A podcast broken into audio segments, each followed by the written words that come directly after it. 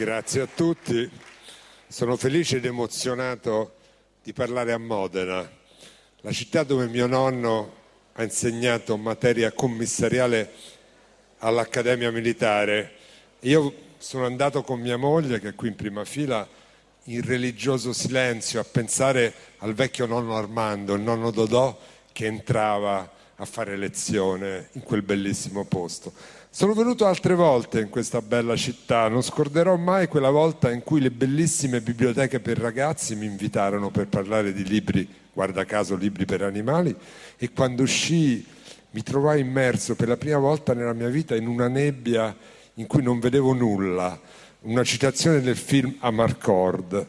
Eh, sono felice di stare a, a Monera. Cari ragazzi, mi hanno chiesto di parlare di agonismo, ci sono state le Olimpiadi ma io non sto dalla parte di quelli che raccontano che il mondo è duro e competitivo, prendi un voto alto alla maturità, prendi 100, prendo 100 e lode, altrimenti ci sarà un cinese che farà il tuo lavoro eh, per la metà del prezzo. A me questa società darwinista, eh, dove muore questa quella che Darwin, che invece si batteva contro lo schiavismo, chiamava the struggle, la lotta per la sopravvivenza. Questo mondo economicista, qui c'è una bellissima facoltà di economia a Modena, non è il mio, vengo da un'altra matrice culturale ed etica e quindi ho parlato di cooperazione, proprio per far vedere che anche il mondo degli animali, quello in cui eh, la tigre sbrana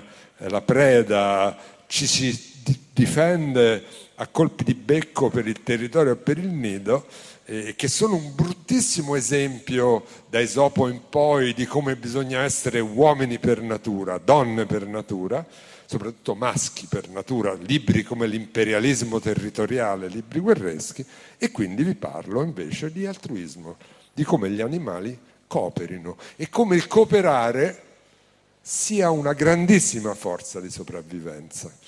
Non ce la fa solamente il primo, l'individuo alfa, il più adatto. L'individuo alfa da solo eh, non si accorge se gli arriva alle spalle un predatore. Se non ci sono altri, magari individui beta, jet, che gli dicono attenzione, che si spaventano, da soli non si va da nessuna parte, a parte l'oro olimpico.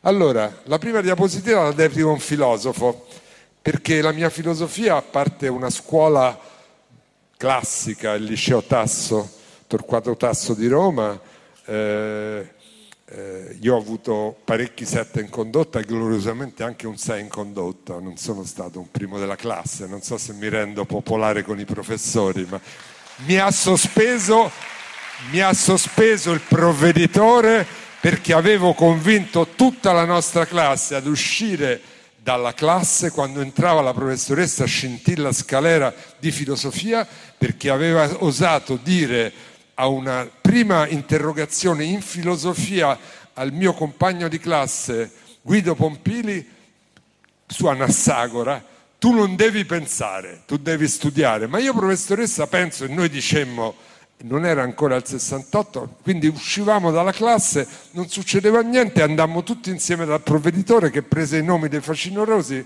dice, vi, vi sospendo, avete fatto una cosa molto, molto grave ragazzi. Il provveditore ha finito di parlare, adesso le spieghiamo perché noi siamo qui.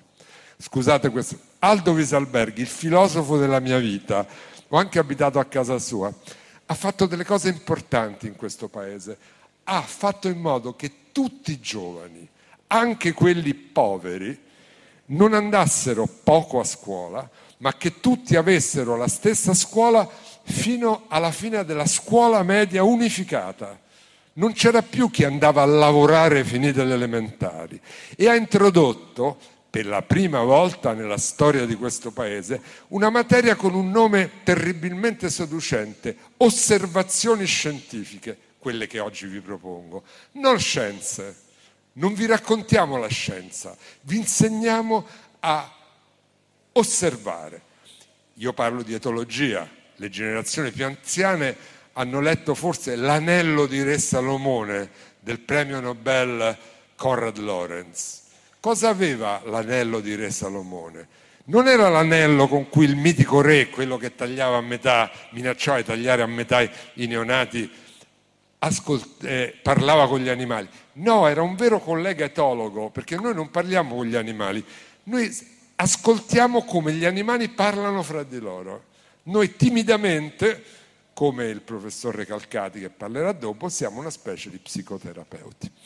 Quindi Aldo, grazie per la tua filosofia. Andiamo avanti. Quali sono gli animali più altruisti per natura?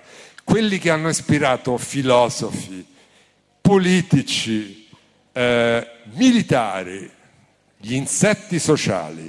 Sono animali altruisti al punto per il quale un'unica femmina, la regina, così la chiamiamo noi, loro non credo che abbiano un nome, loro sentono solo il suo odore e diventa l'odore con cui si riconoscono, un odore nazionale per l'alveare o per il formicaio che dice se tu non porti quell'odore tu non fai parte della mia unità sociale, ti mordicchio se non te ne vai. E queste sorelle, tutte figlie della stessa regina, fanno una vita fatta di un altruismo straordinario, vivono per la comunità. Loro, come vedremo le api, come le termiti, eh, sono tutte sorelle, nessuna di loro si, si accoppia, sono vergini come alcuni ordini religiosi fino alla fine della loro vita.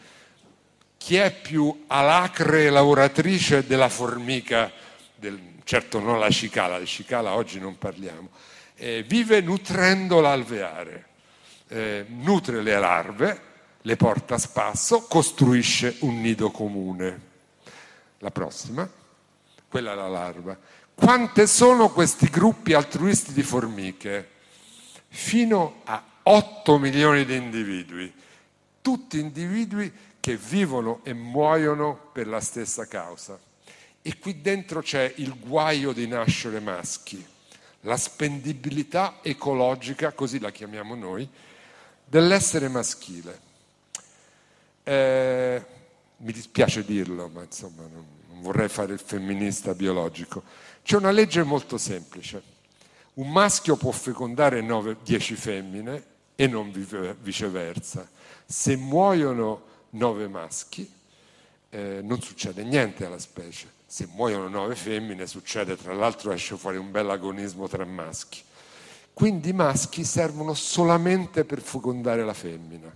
Nel caso degli insetti sociali, qualcuno di voi già lo saprà, il maschio alato della formica, che segue la femmina alata nel suo volo nuziale, c'è uno sciame di maschi che poverini corrono come degli spermatozoi verso la femmina per, per fecondarla. Molti muoiono senza esserci riusciti, pochissimi la fecondano in maniera tale che ci sia una certa variabilità genetica e poi muoiono. Quindi sono esseri altruisti. Mentre l'operaia è alacre e utile, il maschio è un portatore di diversità biologica, uno spermatozoo, può morire senza essere servito a niente, una vita spesa vera, brevissima, da insetto alato, un volo sperando in questo orgasmo che solo pochissimi potranno e gli altri muoiono. Cosa c'è di più altruistico di questo? Andiamo avanti. Ecco, cosa c'è di terribilmente altruistico nelle formiche, e nelle vespe?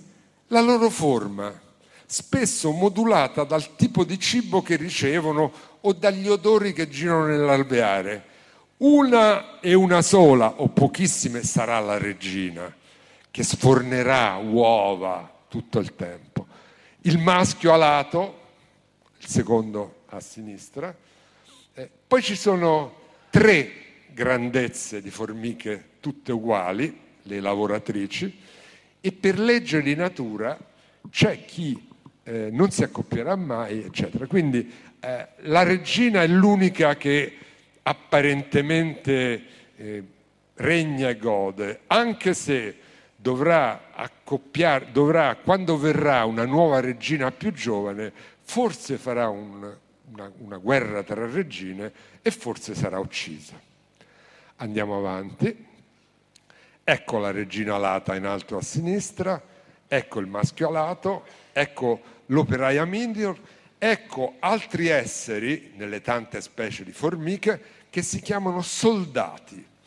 Questi esseri spesso eh, sono altruisti al punto di attaccare qualsiasi cosa dia fastidio all'alveare senza avere paura di morire, hanno la testa grossa per avere attaccate delle grandi mandibole, però sono talmente grandi queste mandibole che non possono mangiare, quindi le operaie le nutrono, altro atto di altruismo. Ecco, vediamo, la regina fa solo le uova, i maschi servono solo come gli spermatozoi, i soldati sono pronti a dare la vita, ma, ma se non avessero le altruistiche formiche eh, eh, operaie, non saprebbero neanche poter mangiare. Andiamo avanti. Queste sono le formiche mangiafoglie, in alto a sinistra, quelle che arrivano a 88 milioni. A destra in alto vedete una formica con un piccolo transponder sulle spalle, come fosse uno zainetto scolastico, perché noi siamo talmente perversi, noi etologi, per capire la vita delle formiche, che mettiamo dei transponder per poter sapere la singola formica dove va, dove non va e poi raccontarvi la storia della vita dell'alveare. Eh, quelli che studiano le formiche si chiamano mirmecologi, eh, sotto vedete un nido complesso, a destra vedete un'altra specie di formica che è talmente eh, altruista che alcuni individui hanno il loro addome che diventa un enorme otre pieno di una specie di miele. Quindi vanno in giro come se fossero un contenitore di dolciumi e dalla appendice finale anale, le altre passano e succhiano un pochettino di questo miele. Andiamo avanti, ecco qui delle formiche che si nutrono tutte quante di un po' di miele, andiamo avanti, arriviamo alle termiti, prossima diapositiva, dette anche formiche bianche, e qui vedete un nido delle termiti, forse ne avete sentito parlare, dato che sono in grado, con un meccanismo complesso, di digerire, digerire la, la cellulosa, attaccano il legno. L'uomo disbosca, utilizza il legno o lo coltiva per costruire le case. Un mio collega che studiava le meduse e si era spostato dagli Stati Uniti all'Australia, dove ci sono delle meduse pericolosissime, gigantesche, velenose. Se vedete le foto degli australiani, qualche volta accanto all'ombrellone hanno una piccola tanica di alcol. Questo serve che se tu sbatti contro una medusa e ti rimangono dei tentacoli, l'unico modo per non farti pungere ancora peggio fino alla morte è staccare con l'alcol il pezzo di tentacolo alla medusa. Questa è una parentesi per chi volesse andare a fare un bagno in Australia, posto dove ci sono anche i, meccani- ci sono anche i coccodrilli marini e anche molti squali, ma questo non significa che non abbiamo squali. Eccolo il termitaio. Eh, a sinistra, ecco la prossima, a sinistra le piccole larve. Eh, il mio collega australiano torna a casa dopo essere stati in vari posti, lo abbiamo portato anche a vedere la Fontana dei Trevi a Roma, ma lui si è appoggiato perché non aveva questa cultura, insomma, così. Quando è tornato a casa ha messo la chiave nella porta di casa, l'ha girata e la casa si è polverizzata perché le termiti se l'erano tutta mangiata e digerita, per dirvi quanto sono potenti le termiti. Come sono potenti degli animali ammirati da Carlo Darwin, i lombrichi, che digeriscono tutto il nostro terreno. Non ci sarebbe vita se non ci fossero abbastanza termiti. Torniamo alle termiti. Quello è un termitaio, sotto eh, c'è una alata, un maschio, a destra vedete la termite classica. Guardate, ha una grossa testa e ovviamente delle grandi mandibole perché la cellulosa è molto dura da mangiare, ci riescono i bovini perché la ruminano. Andiamo ancora avanti e questo è un termitaio. A destra vedete un gruppo di termitologi E vedete quanto è grosso il termitaio? Questi animali che noi pensiamo la formica, ma io la formica la schiaccio con un dito, mi sta anche antipatica, se non ci fossero loro che digeriscono l'intero pianeta e fanno diventare humus tutto quello che c'è, se non ci fossero loro, il pianeta non potrebbe avere quel ciclo vitale. E costruiscono questi nidi così grandi che cambiano la forma delle zone dove vivono, producono l'ombra. Pensate l'ombra in Africa quanto è importante per altre specie. Cambiano completamente il paesaggio. La cooperazione animale è tale da cambiare il volto del pianeta Terra. Andiamo ancora avanti. Ecco un'altra specie fortemente cooperativa, il castoro gli zoologi lo hanno chiamato castor faber, il castoro fabbro, grande alacre eh, eh, eh, distruttore di boschi, lui taglia il bosco, eh, prende l'albero, eh, lo porta sott'acqua, crea delle sorte di laghetti artificiali e grazie a questa grande opera che fanno in maniera collettiva i castori, le tane dei castori possono stare con l'entrata sott'acqua e quindi i predatori non riescono facilmente a aiutarli, a, a mangiarli. Quindi loro eh, fanno un lavoro di gruppo, tutti i castori, come tutti i roditori, hanno i denti che crescono di continuo, quindi devono rosicchiare, se no gli fa male è per questo che i cavi per la luce e per il telefono sono così eh, impregnati di sostanze che diano fastidio ai topi, perché loro sentono il topo rosicchia, il roditore si chiama così. Quindi il castoro costruisce altruisticamente queste eh, pozze, questi laghi e come la termite cambia il paesaggio. La terra del fuoco, il New England nella costa est degli Stati Uniti sono completamente cambiati dopo milioni di anni di lavoro di queste specie. E qui mi permetto una battuta in latino, lingua morta, quando vi raccontano ragazzi l'evoluzione come che un organismo si adatti a un ambiente, come se l'ambiente fosse una cosa che sta lì e l'organismo deve trovare il suo spazio, ricordatevi che l'organismo cambia il proprio ambiente, quindi non è vero che l'organismo si adatta ad aptum, l'organismo e l'ambiente insieme per creatività reciproca si modificano. Allora andiamo avanti e torniamo, eccolo il castoro fabbro che ha tagliato e sta portando, poi sommozzerà, ha una coda piatta con cui, eh, pe, con cui eh, nuota sott'acqua. Un pochettino la terribile nutria fa lo stesso e sta distruggendo tutti gli argini eh, delle zone italiane dove vive. Eh, ricordiamoci che la nutria o castorino è stato importato in Italia ed è scappato solo perché la vanità femminile e la eh, voglia di appagarla da parte degli uomini italiani eh, faceva in modo che ci fosse una, una, una, pelliccia che costasse meno del castoro ed era quello di nutria, adesso le pellicce non vanno molto di moda, anzi, e mi rivolgo ai giovani, e quindi tutte queste nutrie non è che sono venute dal nulla, erano allevate per, togli, per cavargli la pelliccia, eccetera. Torniamo al castoro, andiamo avanti. Ecco, abbiamo visto prima di tutto le formiche, e adesso arriviamo a un altro animale che ha ispirato, ehm, non dico la formica e la cicala di Esopo, ma che ha ispirato proprio l'idea di società, di, di, di esseri che tutti insieme vivono, l'alveare, l'ape.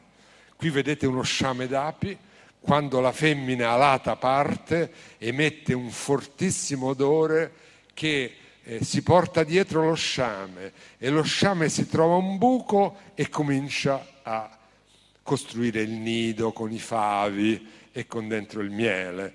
L'ape eh, è una meraviglia di cooperazione perché anche lì c'è una sola regina, ci sono i poveri fuchi, che però anche le femmine sono là, e poi ci sono queste operaie che come saprete eh, sono capaci di prestazioni straordinarie. Addirittura ha preso il premio Nobel l'etologo Carl von Frisch dimostrando che le api riuscivano con una danza a dire ad altre api guarda che quel tipo di polline di nettare che tu annusi sul mio addome si trova a ovest in questa esatta direzione e a questa distanza. E da quanto io mi agito, questo cibo è abbondante. Pensate che lavoro altruistico, tornare e informare le altre e fare questo tutta la vita anche le api, se fa troppo caldo, ronzano in maniera tale da fare l'aria condizionata, si mettono all'entrata dell'alveare e ronzano e fanno rinfrescare. Poi sono capaci, nella loro mente c'è l'esagono da costruire e come architetti divini, con molte virgolette, costruiscono continuamente, ripetutamente. Io ho litigato con alcuni colleghi tedeschi soprattutto che sostengono che le api abbiano una mente, ma questo è un altro discorso. Dice che io mi, mi, hanno accusato di pensare alla mente animale come dimensioni del cervello e numero di neuroni e di essere un razzista nei confronti delle api. Comunque, queste sono le api. Andiamo avanti, sempre sulle api. Ecco, quella a destra è la, è la, è la danza, eh, lì vedete, e lì vedete una regina accudita.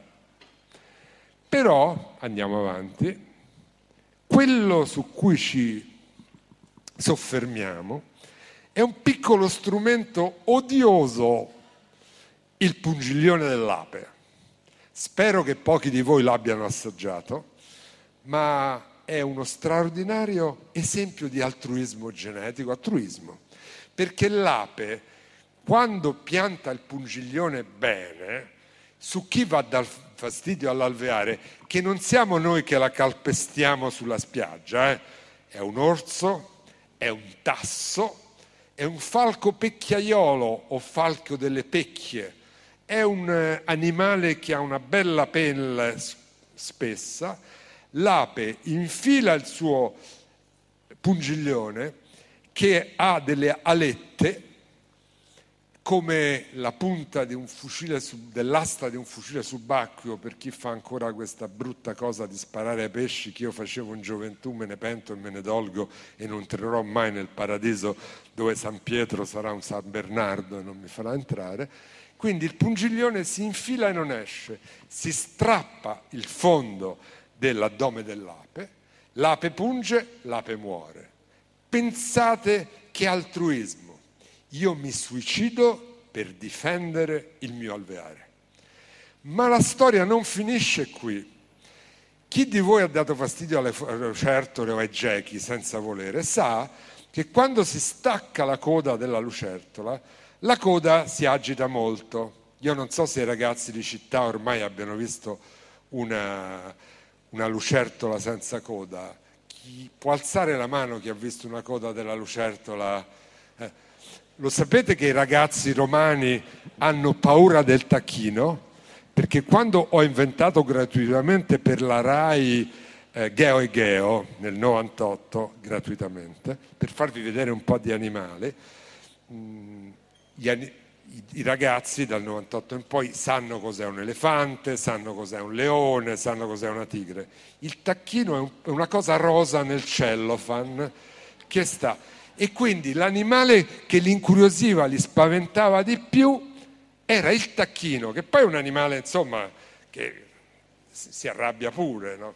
questo... però spero che in una zona cosiddetta ad arbitro al frammentario come il modenese, non so se ci sono le scolaresche del liceo Quirino Visconti di Roma, no? Sì, ci sono. Voi sapete, loro non lo sanno cos'è il tacchino. Io ho dormito durante l'occupazione nel cortile del 68 del vostro liceo, però io sono infrequentabile, i professori hanno sbagliato a portarmi qui. Allora, eccolo a destra il pungiglione. Ma voi pensate che finisce qui la storia del pungiglione? Voi pensate che un'ape si suicida e finisce là. Guardatelo bene, in testa c'ha quasi un cervello.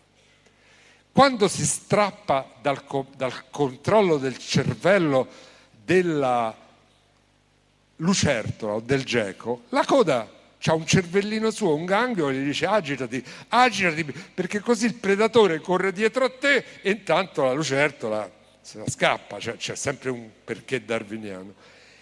Questo e altri pungiglioni del genere, il cervello intanto gli dice muoviti un po', affondati, quindi lui si pianta con questi alettoni dentro e poi dalla testa, come una specie di puntina da disegno, voi pensate il tasso o l'orso che è andato lì e si è rubato da un favo un po' di miele, da questa testa cominciano a partire degli odori, quelli che noi abbiamo, chiamiamo feromoni, che sono due classi di, di odori. Uno dice api, fate come fanno le squadriglie di caccia, come quando i tedeschi volevano invadere la, uh, l'Inghilterra, il Regno Unito, cioè l'Inghilterra veramente che era più vicina.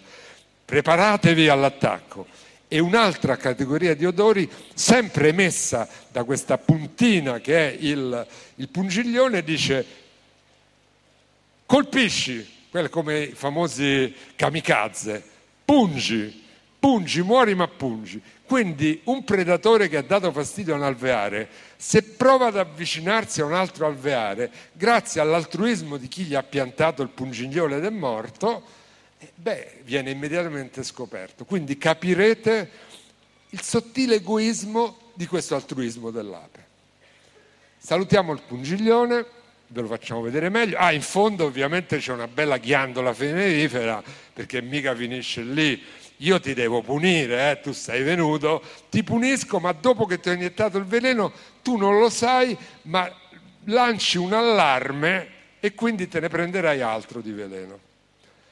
Andiamo avanti ed ecco vi presento, care signore, questa è una piccola sottile vendetta nei confronti del maschio spendibile, questo faccia triangolare eh, mandibole potenti, occhi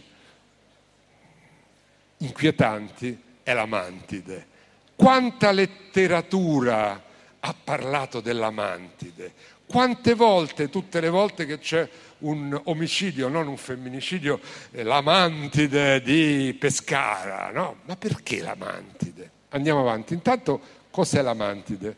Si chiama mantide religiosa perché sembra pregare ma non prega per niente, è un predatore mimetico, color verde o color grigio, che con un colpo terribile cattura con sue, sue, la sua zampa delle prede anche più grandi di lei, eh, può fare molto male a una lucertola o a un ramarro che si avvicini, gli fa dei tagli molto forti, però si chiama mantide religiosa perché, perché sembra che preghi. Eh, Rimando a chi vive in campagna, rimando in queste settimane a chi scrisse, ebbe un ruolo importante nella nostra scrittura della Costituzione, Piero Calamandrei, perché nella cultura di Piero Calamandrei, figlio di giuristi e nipote di giudice, c'era un'osservazione naturalistica per cui per esempio la mantide è molto amata quando si mettono a seccare i fichi, la frutta, eccetera. Perché se capita la mantide, tutte le mosche che arrivano, zac, le acchiappa e se le mangia. Andiamo avanti, poi arriviamo a perché la mantide è cattiva. Andiamo avanti. Eccola, la mantide è per natura, la femmina è più grande del maschio. Voi vedete la femmina sotto, voi vedete il maschio. In realtà la femmina, si vede male, eh, ha delle specie di macchie nere sotto le ascelle, perché se arriva un uccello che le vuole dare fastidio, lei piega le zampe così, sembra di avere due occhi e l'uccello si spaventa, oltre a dargli le graffiate. Ed ecco il povero maschio. La storia della mantide è una tremula storia di cannibalismo. La mantide si nutre del maschio perché il maschio serve solo a fare tuorlo per le uova della mantide. è un atto un po' altruistico, beh certamente farsi mangiare vivi è un atto altruistico, ma in fondo la finalità, la finalità biologica, non socialdarwinista, eh, non sto dicendo di mangiarvi i maschi perché così fate una gravidanza eh, migliore, eh, per carità gli animali sono, non sono l'homo sapiens, sono un'altra storia, e se lo mangia. Andiamo avanti, ecco il maschio, grigio, un pochino più piccolo, ecco la femmina. Anche il maschio è feroce, ovviamente cattura insetti più piccoli. Questa è una vecchia storia. Eh, in natura spesso le dimensioni dei sessi sono diverse, soprattutto nei predatori carnivori, perché così ognuno ha una categoria di prede di dimensioni diverse e non c'è competizione tra maschio e femmina. Anche nei, nei falchi, negli sparvieri, la femmina è più grande e mangia uccelli più grandi, il maschio è più piccolo e non c'è competizione. Andiamo avanti, ecco, la vedete quel maschio verde senza testa? La femmina comincia a mangiarsi il maschio dalla testa. Ma c'è una ragione. Andiamo avanti. Allora, io faccio la mantide femmina, io sto lì emetto feromoni e il maschio arriva.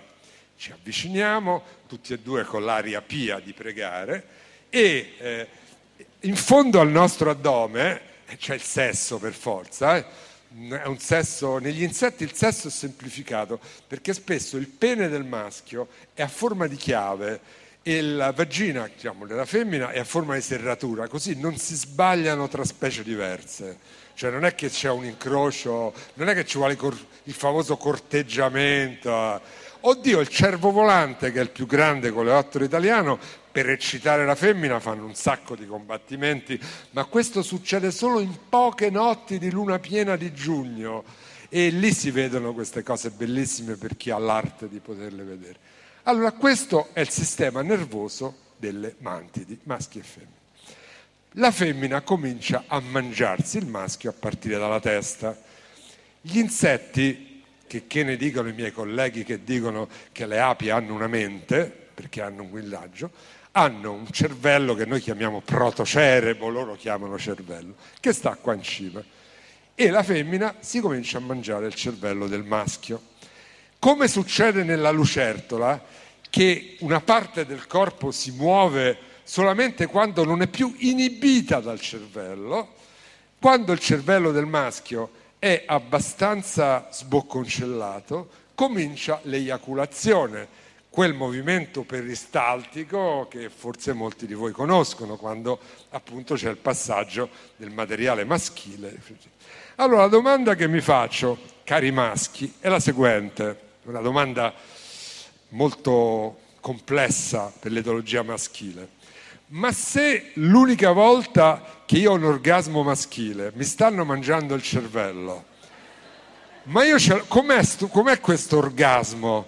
Ci arrivo o no? Anche perché i feromoni femminili mi imbambolano, mi attirano e io mi lascio mangiare tranquillamente. E comunque alcuni ecologi entomologi hanno detto eh, ma state buono, guarda che le femmine, se hanno fame le, le, le femmine delle, delle mantidi si mangiano i maschi anche senza accoppiarsi, eccetera. Però vi lascio. Quindi una volta mangiato quella parte sopra, la parte sotto comincia a far mandare gli spermi. E questo è il sistema. Per quello si dice che quella donna è una mantide per alcune cose che fa. Andiamo avanti. Eccola. Però la mantide, eh, vi racconto quest'altra storia per chi fa qualche bella passeggiata anche nei parchi romani, cari amici del Visconti, perché la mantide se cerne poi queste uova, il maschio non c'è più, ma il maschio c'è, è il tuorlo delle uova, e se cerne una specie di pasta viscida, andiamo avanti, che poi si secca e diventa dura. Primo Levi, scrittore e chimico, scrive pagine splendide su come delle strutture morbide degli insetti diventano dure per sempre. Le ali della farfalla sono bagnate, sono mucose, una volta sola si stendono e la farfalla si tutta eh, bavante va in cima a un rametto e si seccano e per sempre saranno una struttura durissima, non quella meraviglia del creato darwiniano che è la tela del ragno, uno strumento che è, se ci finisce dentro un essere che va a una forte velocità non si rompe c'è un grande scienziato italiano, Nicola Pugno, che a Trento stanno cercando di copiare qualcuna di questi eh, eh, materiali così resistenti ma pur elastici. E poi, meraviglia del creato, io a casa la prossima l'ho fatta venire, vedere, prossima, le vedete le piccole mantidi, come sono tenere, come escono fuori? Sono piccole piccole, sono due millimetri. Dentro già ci sono queste cannibaliche assassine dei loro mariti. Andiamo avanti. Ma voi pensate che l'unico ortottero così cattivo è la mantide? Perché il grillo, il grillo domestico, quella specie, il grillo del focolare, ieri sera dicevo in Piazza Grande ai, ai colleghi eh, filosofi, li sentite grilli? Io domani parlo dei grilli, non dei grilli politici, eh, parlo del grillo, il grillo. Hanno una storia molto simile, sono ortotteri, la femmina si mangia il maschio per fare il tuorlo delle sue uova. Andiamo avanti.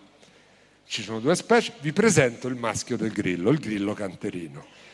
Giallo e nero, eh, tozzo, con un bel paio di zampe perché gli tocca scavare il nido. Andiamo più avanti, la femmina, marrone, perché la femmina si deve nascondere, perché la femmina porta la vita e la discendenza della specie.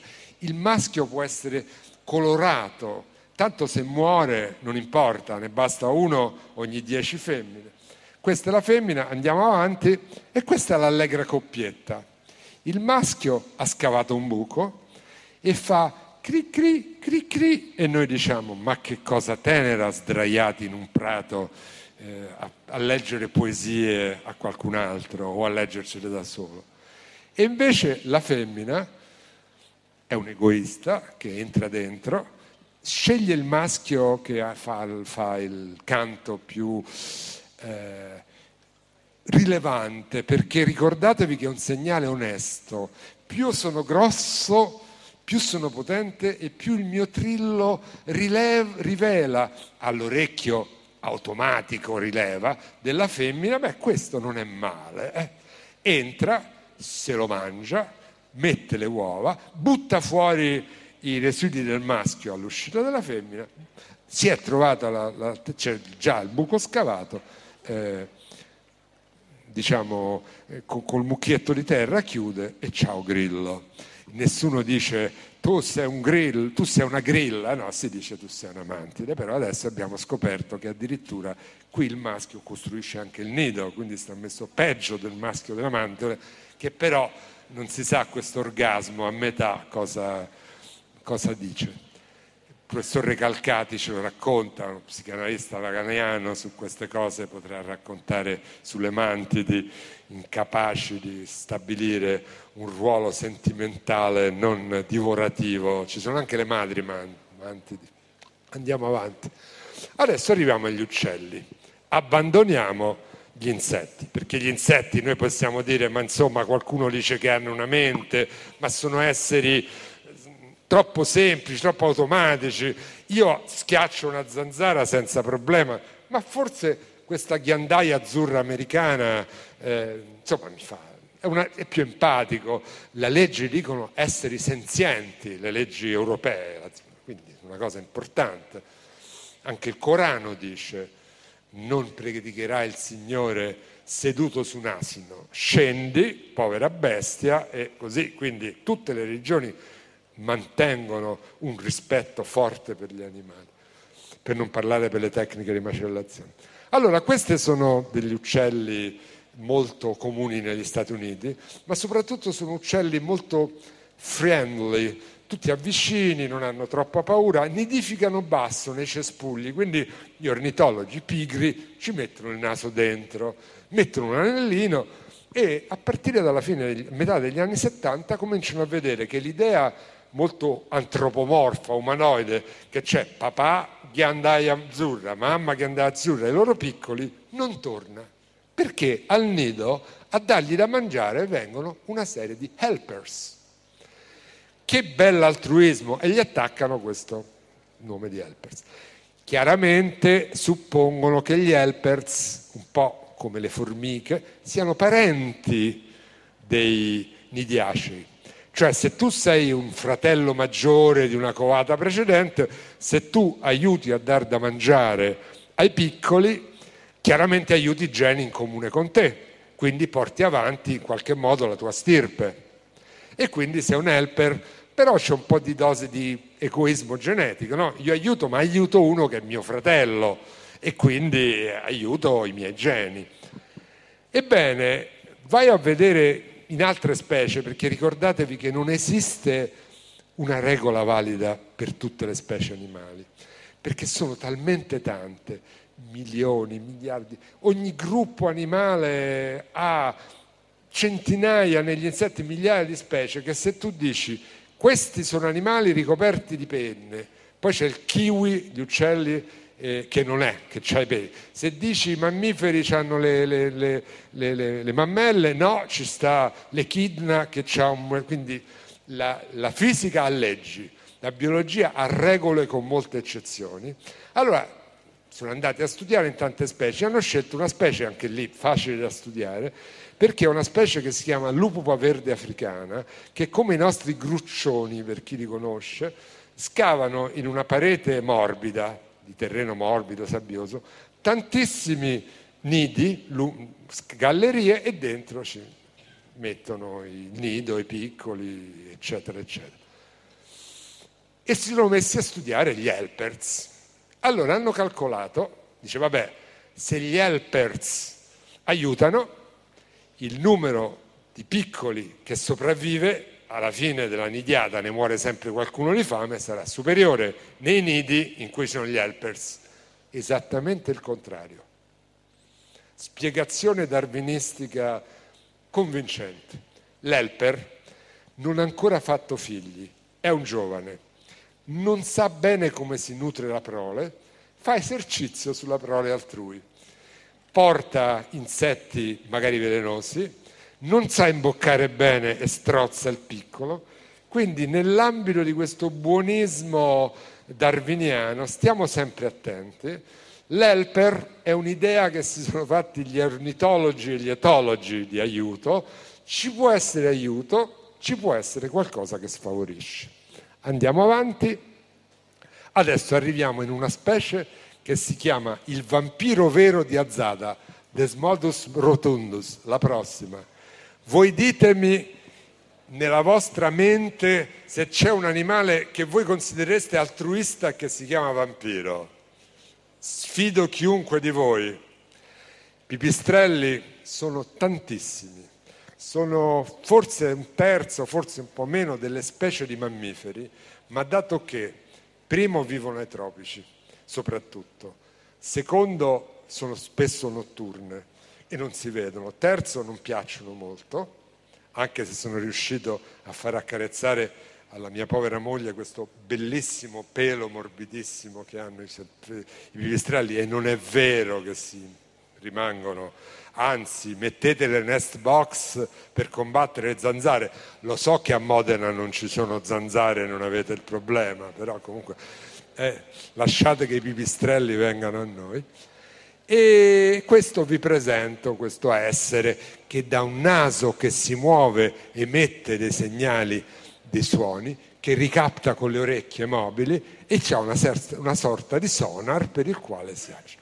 Eccolo, il vampiro è un animale sociale, andiamo avanti, stanno in gruppo, oh, ricordatevi che allattano, eh? sono mammiferi, e alcune specie girano con i piccoli attaccati sul, sul, sul, sul corpo. Alcune scelgono dei tetti con una serie di tegole molto particolari per mettere i piccoli tutti parcheggiati lì, delle nurseries di femmine, e, eh, e, le femmine poi vanno avanti e indietro e li nutrono. Questo ve lo dico perché c'è un bellissimo settore che si chiama bioarchitettura, in cui quando fanno i, le, i, le, tegole, i buchi per i barbacianni che si mangiano i ratti, eccetera, beh, vi fanno dei naturali distruttori di zanzare, dei naturali come il posto per i barbagianni. C'è un modo, senza usare sostanze chimiche pericolose per noi e per esseri di piccole dimensioni come cani, gatti e bambini,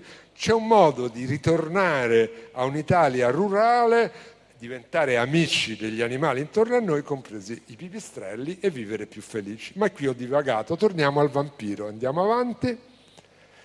Qui in basso a sinistra vedete un vampiro, prossima. Il vampiro cosa fa? Succhia il sangue. Eh, per quello che ha questa ragione. Tra l'altro il fatto che possa trasmettere la rabbia, secondo il riduzionismo storico dei virologi, ah, la leggenda del, del vampiro viene fuori dal fatto che se ti morde un pipistrello che porta la rabbia, poi tu fai un comportamento che sembri il conte Dracula, eh, in realtà ehm, qualche, qualche, volpe che ha la rabbia, eccetera, eh, c'è, ma insomma così. Il vampiro cosa fa? Succhia il sangue. Spesso si abbona a un bue, a un animale selvatico, gli si aggrappa, gli cammina e gli succa il sangue. E quello è il mestiere del vampiro. L'altruismo è così. Quando si torna al nido, c'è il vampiro che è riuscito a bere, bello grosso, pieno come una zanzara, avete presente la zanzara rossa, quella che, che si... E ce n'è un altro che quella sera non è riuscito. E allora vi devo ricordare che se camminare come faccio io eh, è dispendioso e da un punto di vista metabolico, volare è molto più dispendioso perché io comunque mi appoggio. Quindi tornare a stomaco vuoto per un animale di piccole dimensioni che quindi disperde molto calore potrebbe essere pericoloso e mortale. Quindi il vampiro altruisticamente rivomita nell'altro vampiro un po' del suo, suo eh, sangue. Però non è l'ape con una mente rudimentale. Ci sono delle vere e proprie alleanze. Un vampiro con un altro vampiro cominciano a eh, fare un altruismo cosiddetto reciproco. Quindi al di là di quello che può essere un meccanismo brutalmente genetico, si cominciano a vedere i sistemi altruistici che hanno qualcosa di più. E quindi eh, potremmo dire altruismo come un vero vampiro. Andiamo avanti.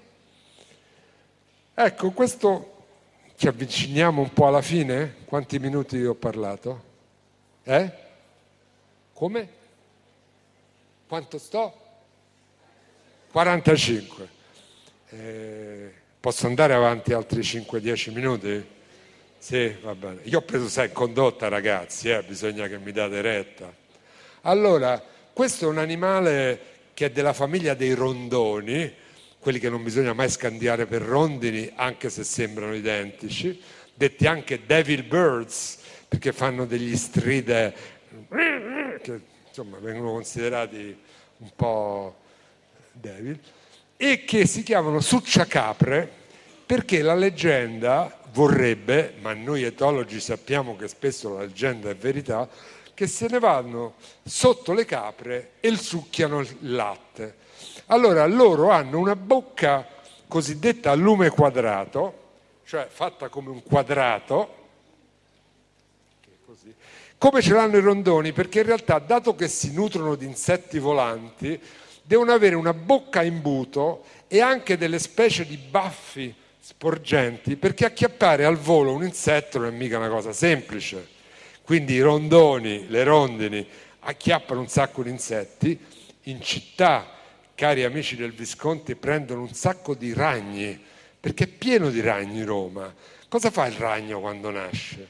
Prende e comincia a filare un filo di seta fino al punto in cui la portanza lo fa volare, se ne va per il mondo, magari ci entra in casa e comincia a vivere la sua vita. Quindi questi animali con questa bocca grande vanno e catturano questi insetti. Si chiamano planctofagi aerei, perché in realtà... Allora il succiacapre, perché ve lo tiro fuori per porvi un enigma sul succiacapre altruista oppure no? Perché ha una caratteristica di vivere in zone dove probabilmente non ci sono stati per centinaia di milioni di anni alberi e nidifica a terra. Ora nidificare a terra è qualcosa che rende la propria discendenza uova e nidiacei molto fragile, perché qualsiasi volpe, qualsiasi tasso, qualsiasi altro di uccello predatore, ma soprattutto qualsiasi persona, te lo scopre, te lo mangia. Difatti, se lo vedete, questo animale eh, è, color, è, proprio color del fondo del, del, fogliame, perché si mette lì sopra e cova le uova e così.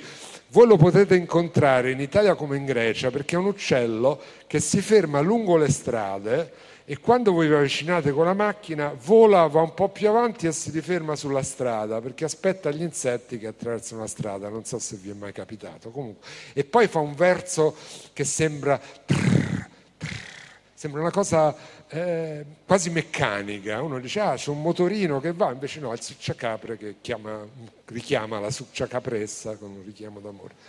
Allora, cosa fa il succiacapre? se io mi avvicino, mi è successo qualche volta, andiamo avanti, vi faccio vedere un esempio del piviere americano, un corriere americano, che fa la stessa cosa per nidifica a terra. Ebbene, se sente avvicinare un potenziale predatore, l'uccello finge di avere un'ala rotta, finge di volare male e comincia a ficcarsi davanti al naso del potenziale predatore per portarlo lontano dal nido. Quindi mette a rischio altruisticamente la, la propria vita, perché, perché, rischia di essere preso, perché per ingannare il tasso la volpe non è la volpe, insomma, da Esopo in poi, anche prima, animale assai furbo. E quindi così. E questa è una domanda che io faccio agli studenti per sapere se gli prendono 30 e lode o 30. Dico, senta un po', lo conosce il il caso di questi uccelli che sono costretti per evoluzione, avendo il nido a terra, a fare tutta questa ambaradam di altruismo. Ma lei cosa pensa, caro studentessa o caro studente? Ma nella testa di questo animale c'è un altruismo emotivo, empatico, eh, non so come lo chiamerà il professor Recalcati, c'è qualcosa che ha a che fare con una pietà filiale oppure come diceva il filosofo Cartesio, animal non agit agitur. Eh, quelli del tasso lo sanno tradurre, non so quelli del Visconte. Comunque l'animale eh, non agisce, è agito dagli istinti, l'animal machine. O ci mette il cuore, ci mette qualcosa di suo. È una domanda a cui è molto difficile dare risposta. Andiamo avanti. La risposta con l'ultima diapositiva ve la do con un film lunghissimo, potenzialmente noioso, di quello che viene celebrato dagli amatori come uno dei grandi, forse il più grande regista contemporaneo, che si chiama Terence Malik, che ha, scritto, che ha fatto un film che si chiama L'albero della vita e ne sta per uscire un altro dove io costringerò i miei studenti ad andare eh, per tutti insieme, immagino che durerà quattro ore, ma insomma è un film. Cosa c'è di straordinariamente importante per questo discorso e per tutta la storia dell'evoluzione della mente che cita Conrad Lorenz? Ebbene, noi abbiamo un dinosauro, è un cartone animato perché Malik per quanto sia bravo non è riuscito nel Cretaceo a riprendere questi animali. Un dinosauro proverbialmente cattivo, il Tyrannosaurus Rex Sapete che non si chiama più Tyrannosaurus Rex perché i paleontologi hanno deciso che era già stato descritto e quindi ha un altro nome e la società paleontologica americana ha creato un casus belli contro le US Mail, le poste americane, che hanno fatto un francobollo con scritto Tyrannosaurus Rex eh, dicendo possibile siete così ignoranti e il presidente delle US Mail che saranno più privatizzate le poste SPA che abbiamo in Italia, questa è una battuta per quelli over 50, ha detto guardate per i bambini il Tyrannosaurus è il tirannosauro, non si tocca, a noi non ci interessa niente la città, comunque è il cattivo, ha questi enormi denti, è, è, è, nel museo di storia naturale di New York sta lì all'entrata, ha questi denti acuti, è il cattivo. Ebbene nel film c'è un gruppo di dinosauri erbivori, quindi pacifici, con dei denti da pacifici trituratori d'erba, che scappa, ma un piccolo di questi finisce dentro un fiume e rimane spiaggiato, mezzo annegato, lungo la riva del fiume. Quando arriva il tirannosauro, il tirannosauro lo guarda con quello sguardo cattivissimo, ma un po' da pollo perché non ha la visione bilaterale, lo struta e lì parte la grande intuizione di Conrad Lorenz, che parla del baby scheme, dello schema bambino. Tutte le specie vertebrate riescono a capire che un cucciolo è un cucciolo perché il cucciolo è di piccole dimensioni, si muove goffamente, ha una testa grande rispetto al corpo, Pensate a un bambino umano, perché il cervello deve essere pronto prima. Ha gli occhi grandi rispetto al cervello e spesso fa un vagito. Questo si chiama baby scheme e Lorenz dice è una grande inibizione a attaccare e spiega per esempio l'adozione tra specie. Io vengo da Roma, Romolo e Remolo, Romolo, pardon, Romolo e Remo, eh, vabbè, ho sbagliato governo. Eh, Romolo e Remo eh, sono adottati da una lupa perché la lupa vede il baby scheme, vede la testa grande, il vagito e lo prende e lo adotta. E allora nel film la citazione di Malik è il dinosauro, il tirannosauro se ne va, riconosce in lui il bimbo nel tirannosauro. E la domanda con cui vi lascio è